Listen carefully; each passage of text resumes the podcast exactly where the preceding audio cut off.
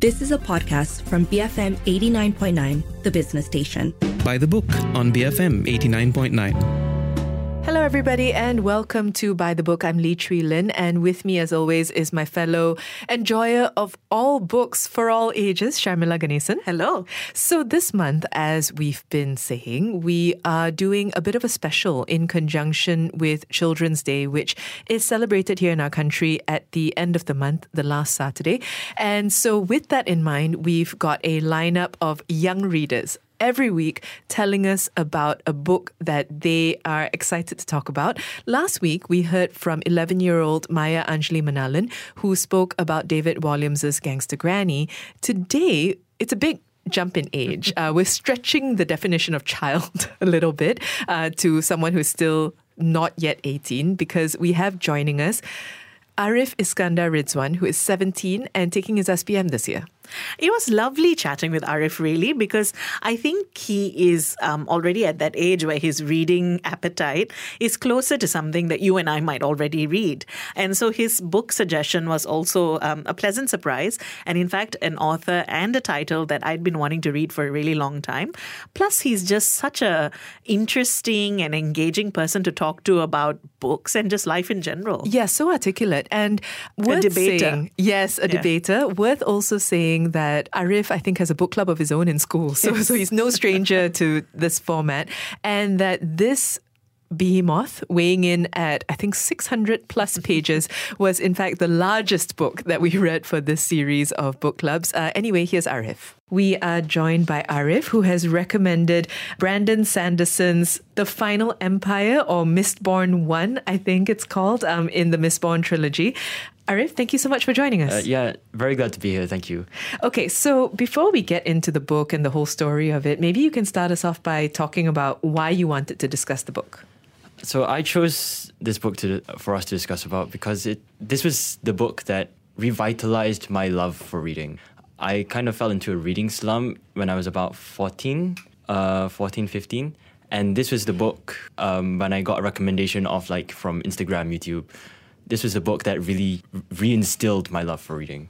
I get that. I think it's a very addictive book. Um, and I must say, it revitalized my interest in this kind of fantasy, which I think is something that I haven't done in a long time. I, back when I was a teenager myself, I think I used to swallow these kind of fantasy books, and then you know, the more there were to read, the better. But now time is a lot more difficult, right? We talk about this on the show a lot. Um, but reading this, I loved how every page made me want to know what was happening next. Every chapter ends with a sort of not cheap cliffhanger, but there is such a forward motion quality to the story. What was it about the rec? Because the thing is, right? We all get recommendations from you mentioned YouTube, social media, like it's it's all around. What made you actually think, huh, this might be the one that I, I could get into? Well, it was mainly because I heard from different influencers that it walks this fine line between being for teenagers and for a more mature audience as well. And after reading the book, I think it really does serve to bridge the gap between a more YA-ish style feeling and a bit more adult feeling. So it kind of makes you feel a bit more mature of a reader when once you read it. So yeah. Hmm. Are you generally a fantasy reader? Uh, I am. The, in fact, this was the book that kind of, again, it got me addicted to fantasy. So right now, I'm still within my fantasy phase. I do read some books outside of the genre here and there, but I mainly stick to my comfort zone, which is fantasy. Nice. So, like we said, we're talking about Brandon Sanderson's The Final Empire, and I don't really know how to summarize it. Maybe the best way to, to do it is to say that at its heart, there is a rebellion, that there are a group of people who are planning a rebellion against the Lord ruler, who has for many centuries now ruled over the land, the world. Um, he's seen as perhaps immortal, he's seen perhaps as a god, but also a human.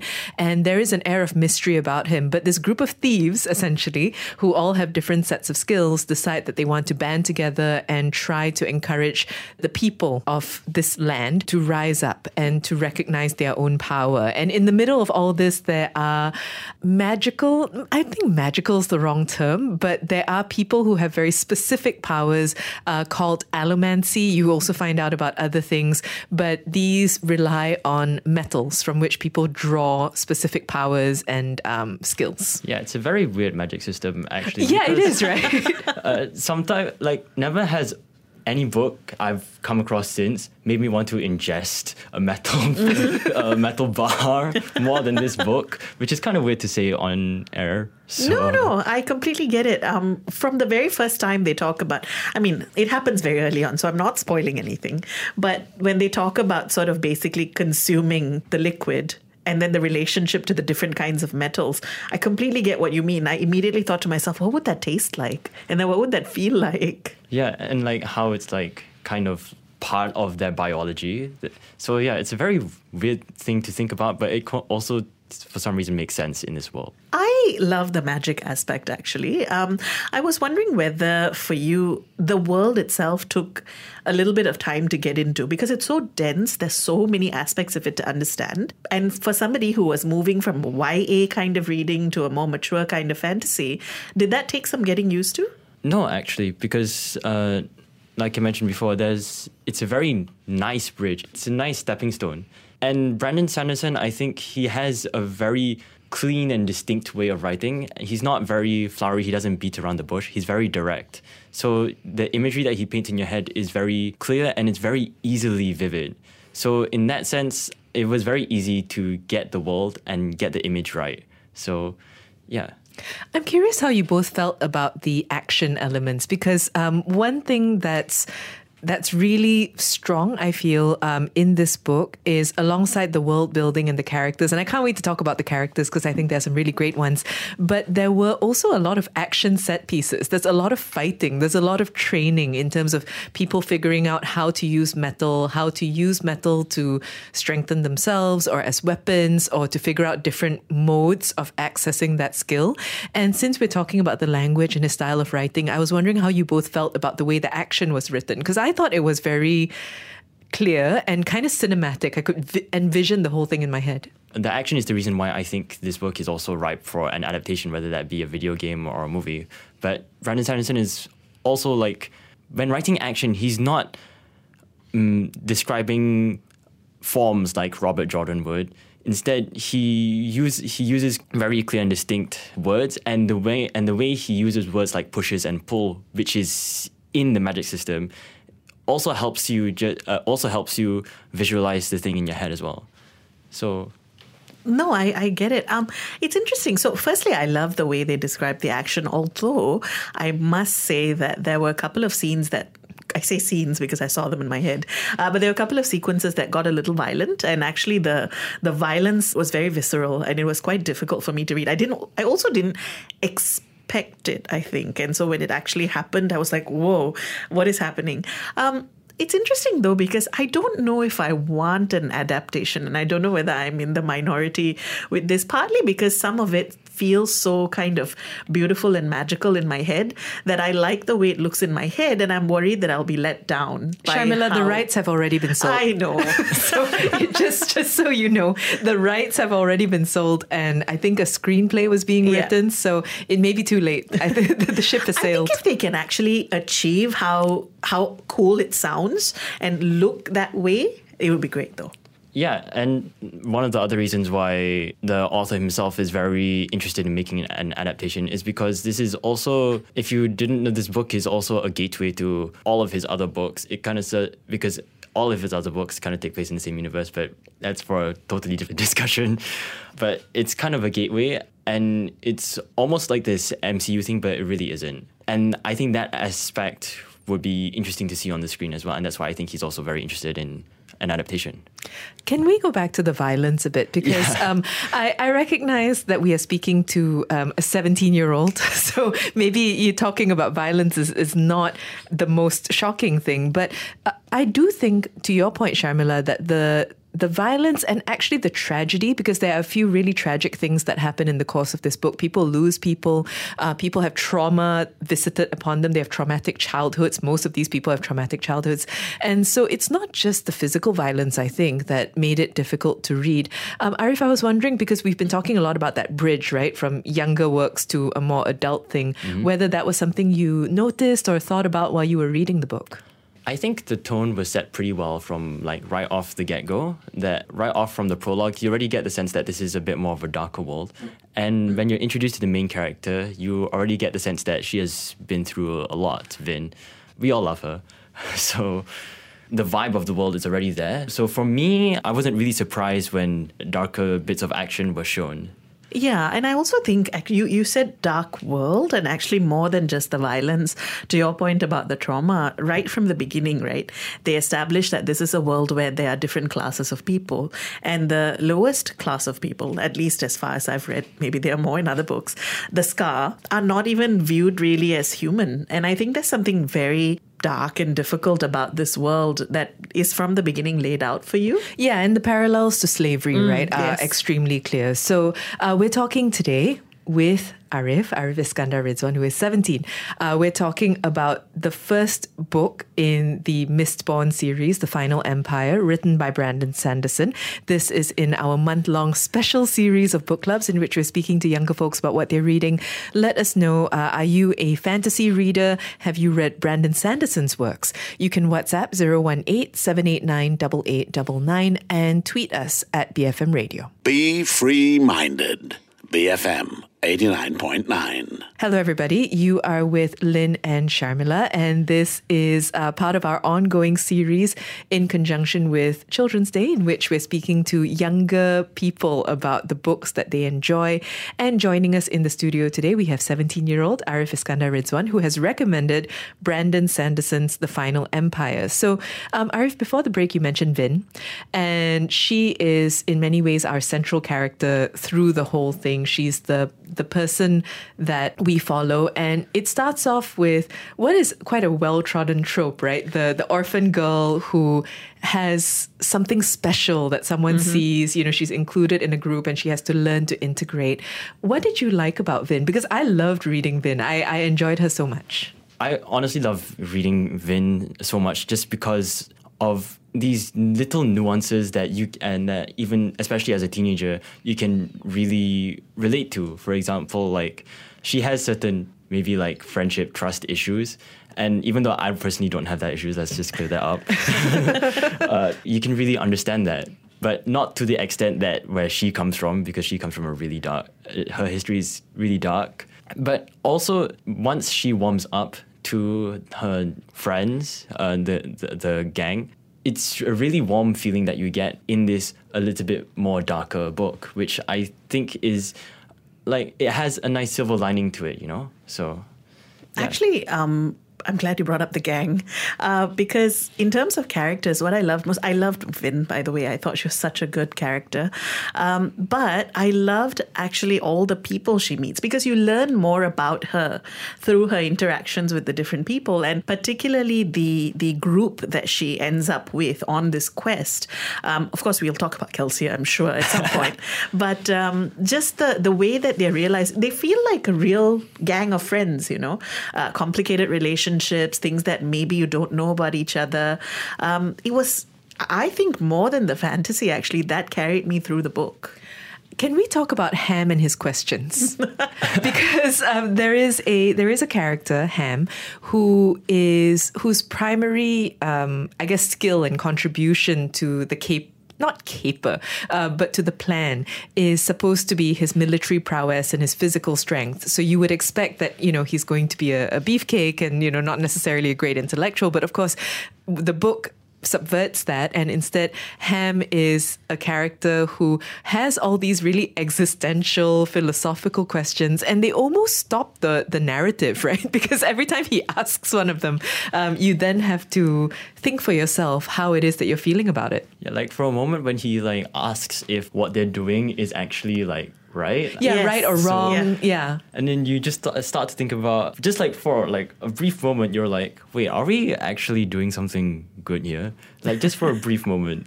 So It's, it's interesting, right? The way it reframes. I don't think I've ever seen a character like Ham in a fantasy uh, book before or fantasy series. I thought that was really clever. Is it time for us to talk about Kelsier? yes i think so Because I think if ever there was a great way to write that sort of, he's that trope, right? The guiding, almost teacher like figure, but with also his own story. Oh, I thought he was brilliant. I loved Kelsier. Kelsier, I think on many people's first reads, he's their favorite character by far. Not only because just his look, like the aesthetic, but also like I don't. It's hard to describe, but like it's almost as if his charisma just jumps mm-hmm. off from the book. He's also people's favorite because of his bond with Vin, and as that develops, you can't help but root for the guy. So, what do you think? I no, so I wanted to ask you specifically a question because um, the book does an interesting thing with Kelsier, right? From the beginning, you like him. He's this confident character. He comes in, he's caring towards someone who's never been cared for before. He's clearly very powerful. He's our introduction as well to the powers of what's possible for a mistborn person. But uh, the other thing is, as his mythology builds, right, and he is feeding the mythology, the survivor of Hathsin, uh, you know, the Lord of Mists, and all these different things. And the the novel is quite explicit about how he is going around and and building on that. He is um, in real time building his own mythology. But Brandon Sanderson also hints in the book about why why he might be doing it, or how he's keeping secrets from people, or how his own group of um, misfits might not be hundred percent sold on what it is that he's trying to do. And I was wondering how you both felt about that. About on the one hand, we've got this hero who is going all out to make himself a mythical hero. But on the other hand, you know also that he's still just a human and he's got human flaws. even the way he tries to make himself almost like this religious prophetic figure even like that is questioned by the crew itself but you know when you get um, chapters from his point of view you start to understand that he's not doing it for himself really he's doing it for his plan for his uh, for the overarching plan of the book so it's really this conflicting feelings that uh, that you go through when you're reading uh, point of views from from other characters and Kelsier's point of view. I'm trying not to spoil things, but I'm going to ask the question because of how much I like Kelsier. There seems to be indications that we may not see as much of him in other books. I've only read one so far. I feel a little bit like, what does that? Could that be possible? Um, is that something we'll miss? You think, if that's the case? now you've read them, so I can see your face. The whole that um, the whole of having less of Kelsier as the focus is shifted to other characters. The focus being on other characters really fills up the lack of screen time of Kelsier. you miss him, but you don't really feel like, oh, it would, the story would be better with him. And as you start, and if you uh, go further into the series, you start to figure out that yeah, that was that was the right choice to sh- shift the focus away from him. Arif, you mentioned um, the first time people read the book that their favorite character might be Kelsier. Have you been through the um, Mistborn saga more than once? Uh, I've only I've been through the entire thing once, but I reread the first book for this for today, for right? today. Um, did did your feelings change at all about the book, or did you have a different experience while rereading it? yeah, I found that Kelsier was my second favorite character instead of my favorite, which was a bit disappointing, I guess. uh, but uh, and I found that Vin is a more Vin is really an ideal protagonist for a fantasy for a fantasy story, and not only that, but being ol- being a bit older than when I last read it, I managed to remember things better instead of just breezing through it. And and that's also partly because I read it slower. And I also managed to get more of Ham's questions, like he mentioned earlier. And I, st- I thought more about what the book was trying to say instead of just trying to binge it in one shot, which I did for half of the book on one Friday night.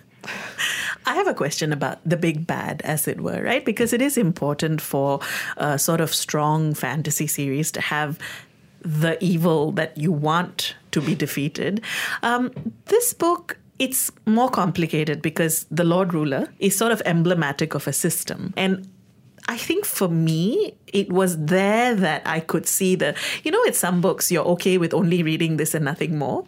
Uh, but with The Lord Ruler was where I felt, oh, I really have to read more to feel the impact of the big bad. Um, is that something that you guys felt with, with just this book, that there it left a little bit more that you needed to read more of to get?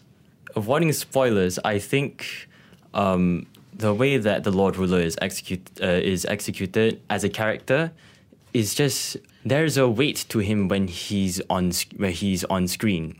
That will forever carry over throughout the other two books in the first half of the series, the main trilogy. It's not like Kelsier where it's something you will miss, but you will definitely feel the impact of the Lord Ruler as a character. I see where you're coming from with the the needing more of this particular character, but I like the way he was used um, because. I, I found myself um, because you, you get introduced to him in a few small ways, right? Firstly, everybody keeps talking about him. Yes. The, the whole thing focuses on being able to to breach his defenses in possibly killing him and, and all these different things. But you first see him without seeing him. You feel him, people talk about him, um, and then he starts to show up in horse-drawn carriages, but you don't know if he's there. You still haven't seen him, and so I appreciated the suspenseful way in which it was drawn out. I think that the structure of the book is also there are little. Um, inclusions or, or hints throughout the book about the history of this person and that left enough of a mystery for me overall for it to be enough Oh no, I, I completely agree. I actually think it was the history that made me feel like, oh gosh, like I want to know what's behind this like, guy. as much as you were interested in the chapters themselves, Yeah. uh, in the books there in in the book there is this there are epigraphs before the chapters, Mm-hmm. and it's uh, it's implied that those are um, the Lord Ruler's history, and like you said, the epigraphs themselves, even just even if it's just a small tidbit, you're still really interested to know where that goes, Mm. and when there's a twist to it in the end, warning spoilers, it's really just a bit Mind blowing. Mind-blowing. Yeah. Can I just say the Steel Ministry is one of the scariest bad guy minions? The Inquisitors. the Inquisitors, yeah, they're part of the Steel Min- Ministry, mm. right? They are terrifying. Even just to imagine, they're terrifying. Yeah, because the Lord Ruler is more of a feeling, right? That as befitting a deity, not something that you see all the time, not something that that's in your face. But the going back to the darkness, right, that we started the whole show with, the acknowledgement that this takes place in a darker world. I think the Steel Inquisitors, who are, if I may, the the Nazgul or the Dementors of this particular story, they are evocative. you know, they- they're very scary. I think you should expect a bit more of that in later books. Ah, okay. The- Uh, All right. So I'm glad you brought that up because I know it's a challenge. I feel like I'm putting you on the spot by asking you to talk about books two and three, but do they, is the tone the same? Does the tone change? I would equate it to a bit more of uh, Fellowship of the Ring and Two Towers, where the first one is more of questy. uh, People are together, Yeah, people, yeah, yeah. people are together. But once you get into the Two Towers, it's a bit more. It really focuses focuses down on who these characters are, and that's what happens in the Well of Ascension and the Hero of Ages, especially in the Well of Ascension, where you really dive into Vin and a minor character you're introduced to, Elend, in uh, the first book. So it's really so after the quest, you're really more focusing and figuring out who really are these people. What do they want after what happens in the first book?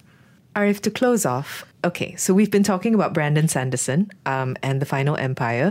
What other books have you enjoyed or what are you reading at the moment?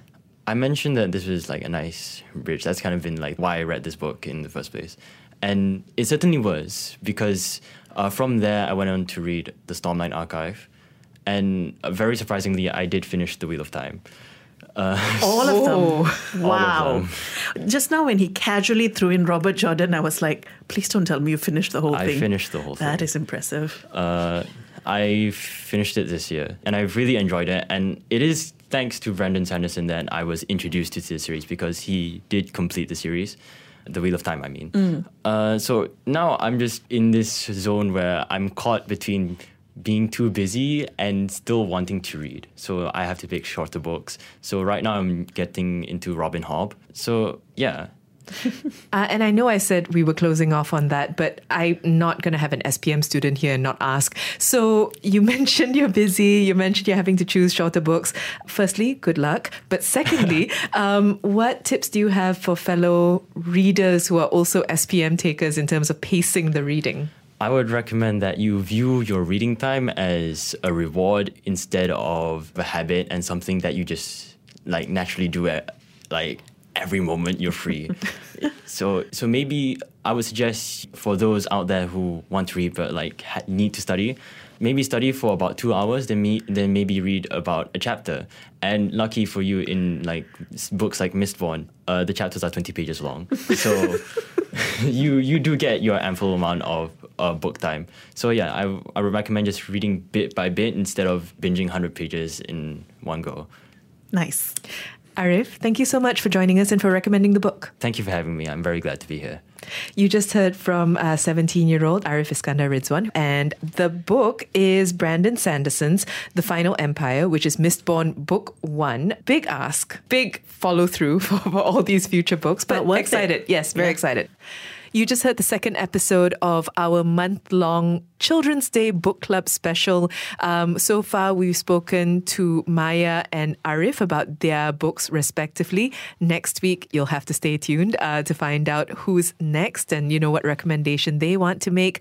Let us know though, as we've been asking, what books did you enjoy reading when you were young? What books, um, if you're a parent already, or even if you're not, you know, what books do you encourage children to read now? Have what books have you gifted? Uh, you can WhatsApp 018 789 8899 and tweet us at BFM Radio. Write to us at bythebook at bfm.my.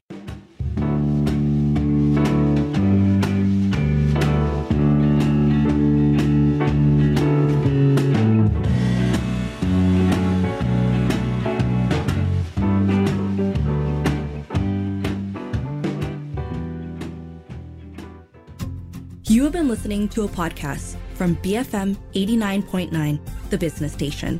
For more stories of the same kind, download the BFM app.